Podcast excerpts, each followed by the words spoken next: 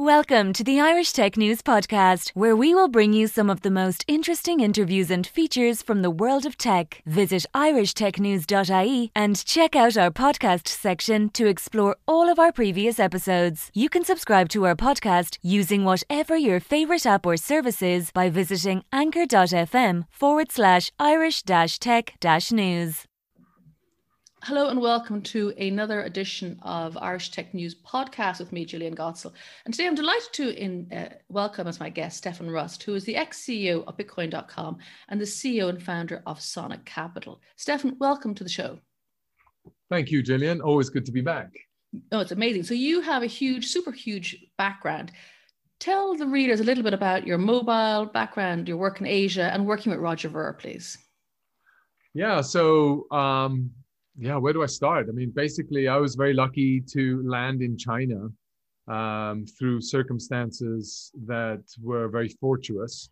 Um, and this was at a time where China had one national operator, a monopoly that was also the regulator at the same time.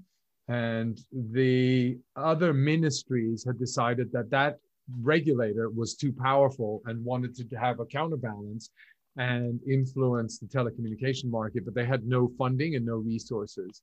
And I was introduced to somebody that then um, had the right kind of influence to allow us to bid on the opportunity to manage mobile networks in China across four cities.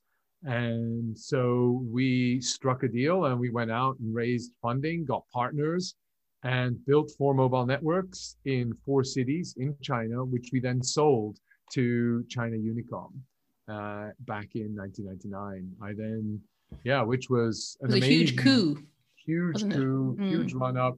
And it sort of reminds me a lot of the crypto days today, right? We were up against the regulator who at the same time was the operator of your largest competitor. And in a way, we're up against the regulator and in crypto who are also in charge of the money at the same time. And we're trying to disrupt that. So it has a lot of similarities. And it was, we would always say every year uh, that we were going through in China in those days was seven years anywhere else in any other industry, which we also sort of seem to say in crypto. So every year is a dog year. But anyway, after that, I joined Sun Microsystems and grew the, together with the team, we grew the Java virtual machine footprint um, to a large business uh, market up until the iPhone was launched. We actually had an iPhone before running on Java, um, and we had launched that.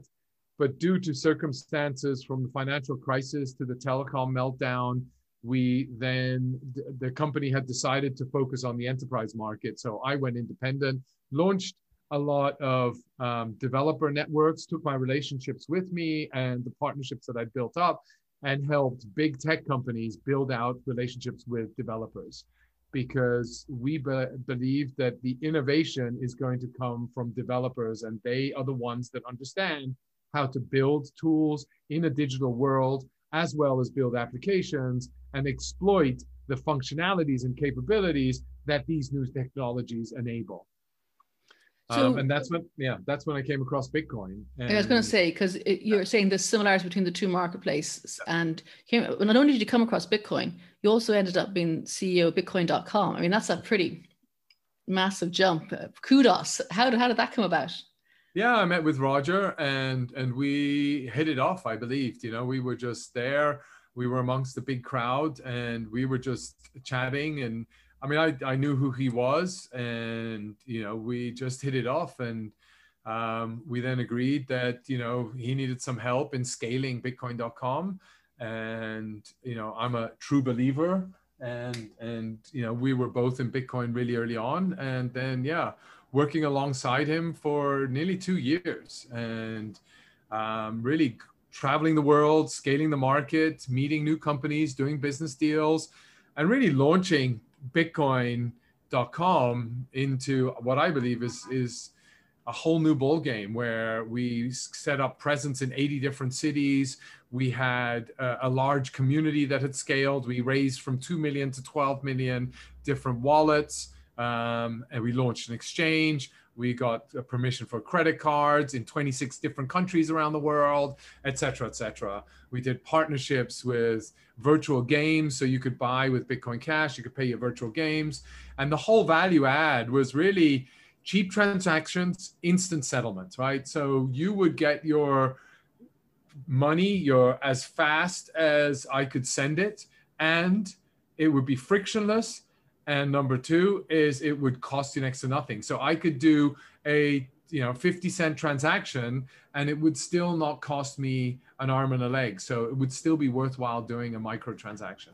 That's so cool. So you mentioned yeah. the exchange. Yeah. um, that's kind of fun listing coins.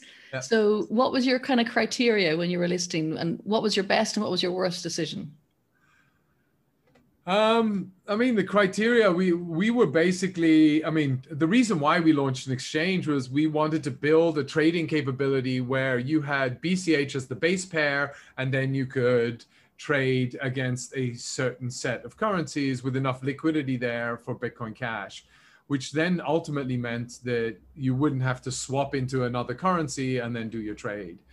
Um, that was the original thought, and you know, sort of the big mistake or success in hindsight. But the biggest criticism I got was when we decided to list hex.com.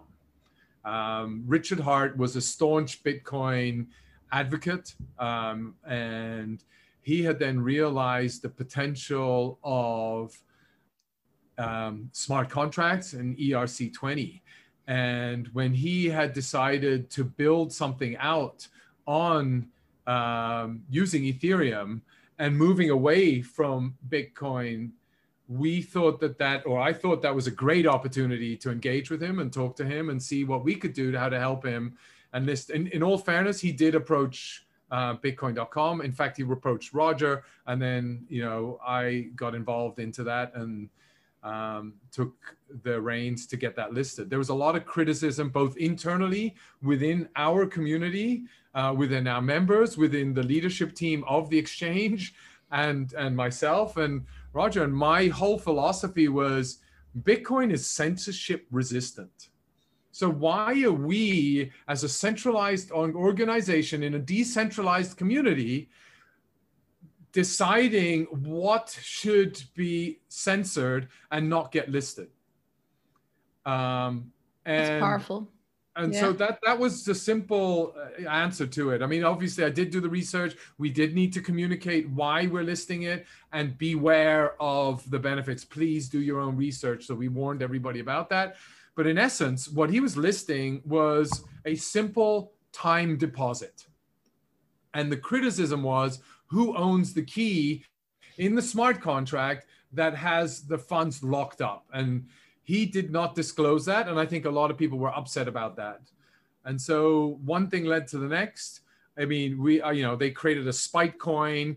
I saw Richard Heart's interview with uh, McGregor. What's his name? Um, I can't remember his name. Um, who does this famous series of what did Bitcoin do or something like that and anyway and and i just i got so upset with that interview. It was just so irrational um, in terms of the arguments. There was no argument. It was just skip scam scams fuck you fuck you.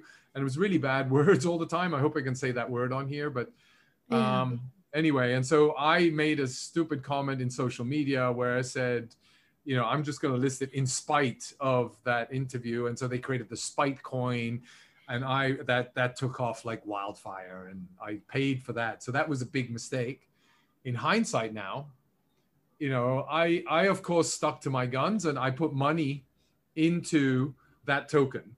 Yeah. So I bought the hex co- token, and I didn't think much of it. I just left it on the Bitcoin.com exchange, didn't do anything with it, um, and left it there. And only lately did I look back at it um, okay, maybe not lately, maybe about six, nine months ago. And that thing has performed, you know, I'm 10,000, I mean, I think I'm 10,000% up on where my original investment was. Can you extract so, that fat money? Can you extract the value? Yeah, yeah, no, I've already, I've sold half of it already and made all my money back and some, and bought some whole bunch of other tokens with it, and I've managed to offload that on these decentralized exchanges thanks to, you know, I think I sold it on Uniswap. And it's so cool.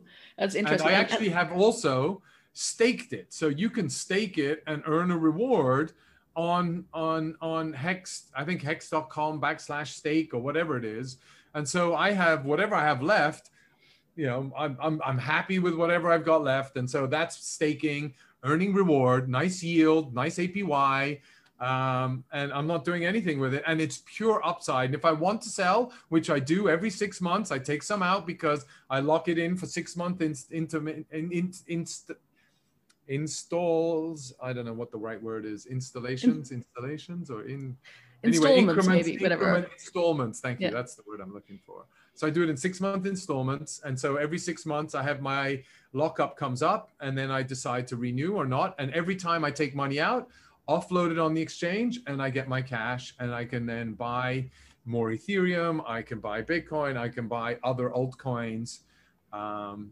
that are out there.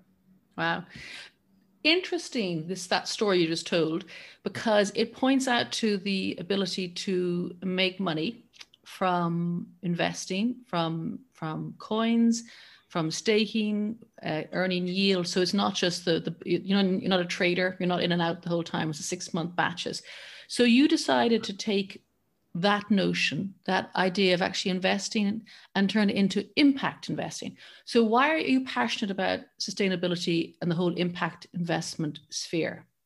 Yeah, just on that note, I mean, you know, the, the, the rewards I have gained and the profit I've made out of Hex has actually helped fund Sonic Capital, right? Wow. Um, and so, and and investment anyway you know i think one of the elements that i realize is i'm not a day trader right? Going in out in the morning and out in the evening watching all those technical analyses and then deciding oh it's up 30, 30 cents today. I'm going to sell. I'm going to buy tomorrow because it's down a dollar.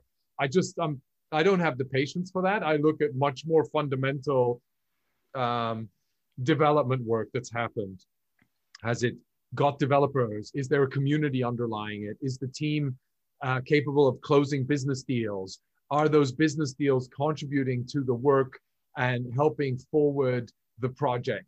Is the project got good underlying product fundamentals?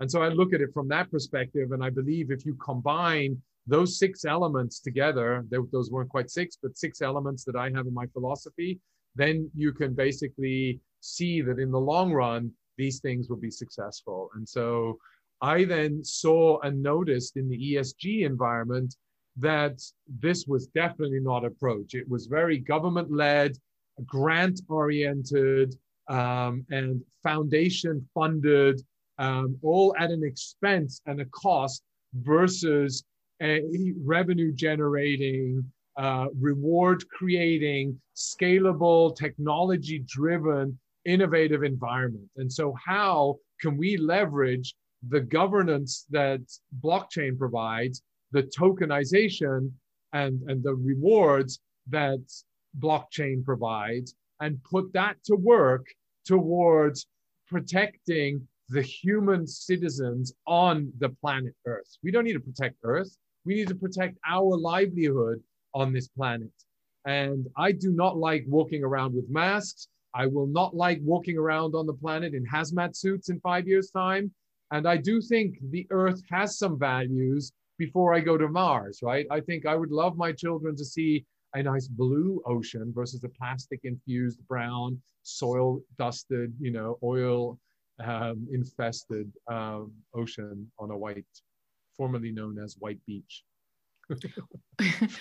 I think what's interesting, you got a whole bunch of points there. Uh, yeah. One of them I like is that you're talking about you know, saving the world, sustainability, it's not, it shouldn't be just a government led stuff because that's that's grants, that's like a false, false kind of economy. And it's great that governments get involved, but there is real value, there's real returns, there's real business to be done in saving the planet. I think one of your catchphrases is save the planet and earn money you know and it's just like yeah. oh yeah. So so it's not a cost anymore. It's not this thing that's foisted upon us. And we we know we want to protect the earth but let's do it in such a way that that actually makes sense and use our you know intelligence as opposed to just getting hands out and getting a grant. So um, or, or create a reputation right? How do we reward people with reputation? So i don't need governments and laws and enforcement and police that are managed by a centralized entity that puts people in costumes. And because they're a centralized entity with a flag outside their building, they can decide what is right and what's wrong. No, I believe that these people are acting in good. There's a reputation that they have that for doing well, I should reward them. These are people that have a reputation for doing bad. Why should I give them any kind of benefit or any kind of my attention in terms of resources, money, you know, time, effort, blah blah blah, etc. And so that's that's my big belief that how do we build this out to a world like that? So your new business, tell me about that, the cryptosphere and Yeah. Sonic Capital. What's going on here? What are you doing?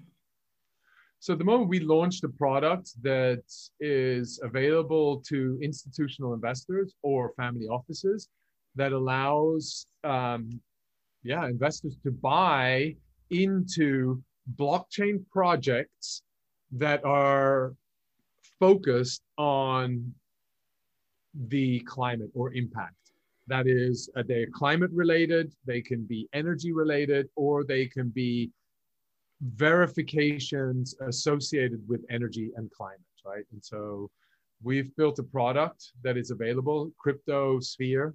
Um, you can do a Google search, you'll find it. It's uh, all the brochures up there. And basically, you can only buy it with fiat, so you don't even need to enter into the crypto world.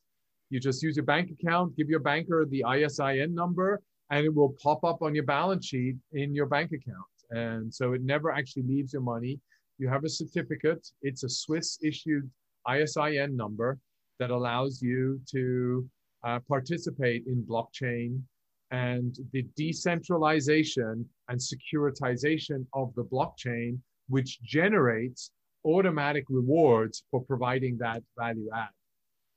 And we So- take all of that headache off our investors' hands. So who is your target audience then? So it's really going to be people um, and institutions and maybe family offices that are that want to enter into blockchain and crypto, but don't necessarily know how, are a bit nervous how. And this is a great first step in terms of learning how to enter into this market and participate in the market and understand what are some of the good projects that are doing good and helping scale the protection of the human species on the planet. If people want to find out about those products, where do they go to? You said Google cryp- uh, Cryptosphere. Cryptosphere. So it's um, cryptos, as in C R Y P T O S P H E dot R E. Dot re. Okay, that's it. Yeah. Okay, so uh, I have a wildfire que- question for you, which is a bit wild. Is it not wildfire? It's what we're talking about. The word heat waves. Yeah. Wild mark, wild card, wild card question. Wild even. I knew I had the term. Okay, what two of them actually? What do you think of institutional money flowing into crypto? Good or bad? Bad. Do you want to give a reason? you asked a question. Um, no, I think it's good and, and bad, right? I mean, I think the good side is that there is more of an awareness and there's a larger commitment to the underlying cause. Bad in the sense of they're the, a lot of the institutions are trying to take the existing model that we have in the existing financial world into the crypto because that's what they're used to. And we have to build exactly the same model that we had in that world for the crypto world. Um, so I don't like that because the whole point about crypto was to reduce the amount of middlemen that take a piece of the action every step of the way. And in a DeFi world, you don't need any of that. And because the power, the institutions see this as a large opportunity, crypto is now a 1.3 trillion dollar industry. They want to be able to slow down this whole middleman because they haven't figured out what their role is in a DeFi world. And so they're trying to figure out what is my role in there? How do I play in there? And how do I invest my lobby dollars to ensure that my position in there is uh, retained? And Well that's what I don't like about it. Yeah, I agree with you. It says says says the uh, neutral host, showing my bias here. And then finally, one the last wild card question for you today is CBDC, central bank di- uh, digital coins or Yeah. stable coins. What do you think of, of CBDCs? Look, I, I choice is great, and so CBDCs is great. Um, it allows people to choose a different currency. If you like your CBDC current coin, fantastic. Use it, buy it, have a wallet for it. Um, but I think stable coins are fantastic and great. No matter if you have the centralized version or the decentralized version, the algorithmic version, doesn't matter. You have choice and allow for the consumer to have that choice and choose which currency they want to use. That's my belief. That's yeah. Brilliant choice. I absolutely adore it. We've been chatting with Stefan Rust, who is the ex CEO of Bitcoin.com and the CEO and founder of Sonic Capital. Thank you so much for your time today. Thank you. Thank you for listening to the latest Irish Tech News podcast. Check back every day for the latest episode. You can follow us on Twitter at Irish underscore tech news, on Facebook, facebook.com forward slash Irish Tech News, on LinkedIn, linkedin.com forward slash company forward slash Irish dash tech dash news, on Instagram, instagram.com forward slash Irish Tech News.ie, and on TikTok, tiktok.com forward slash at Irish Tech News.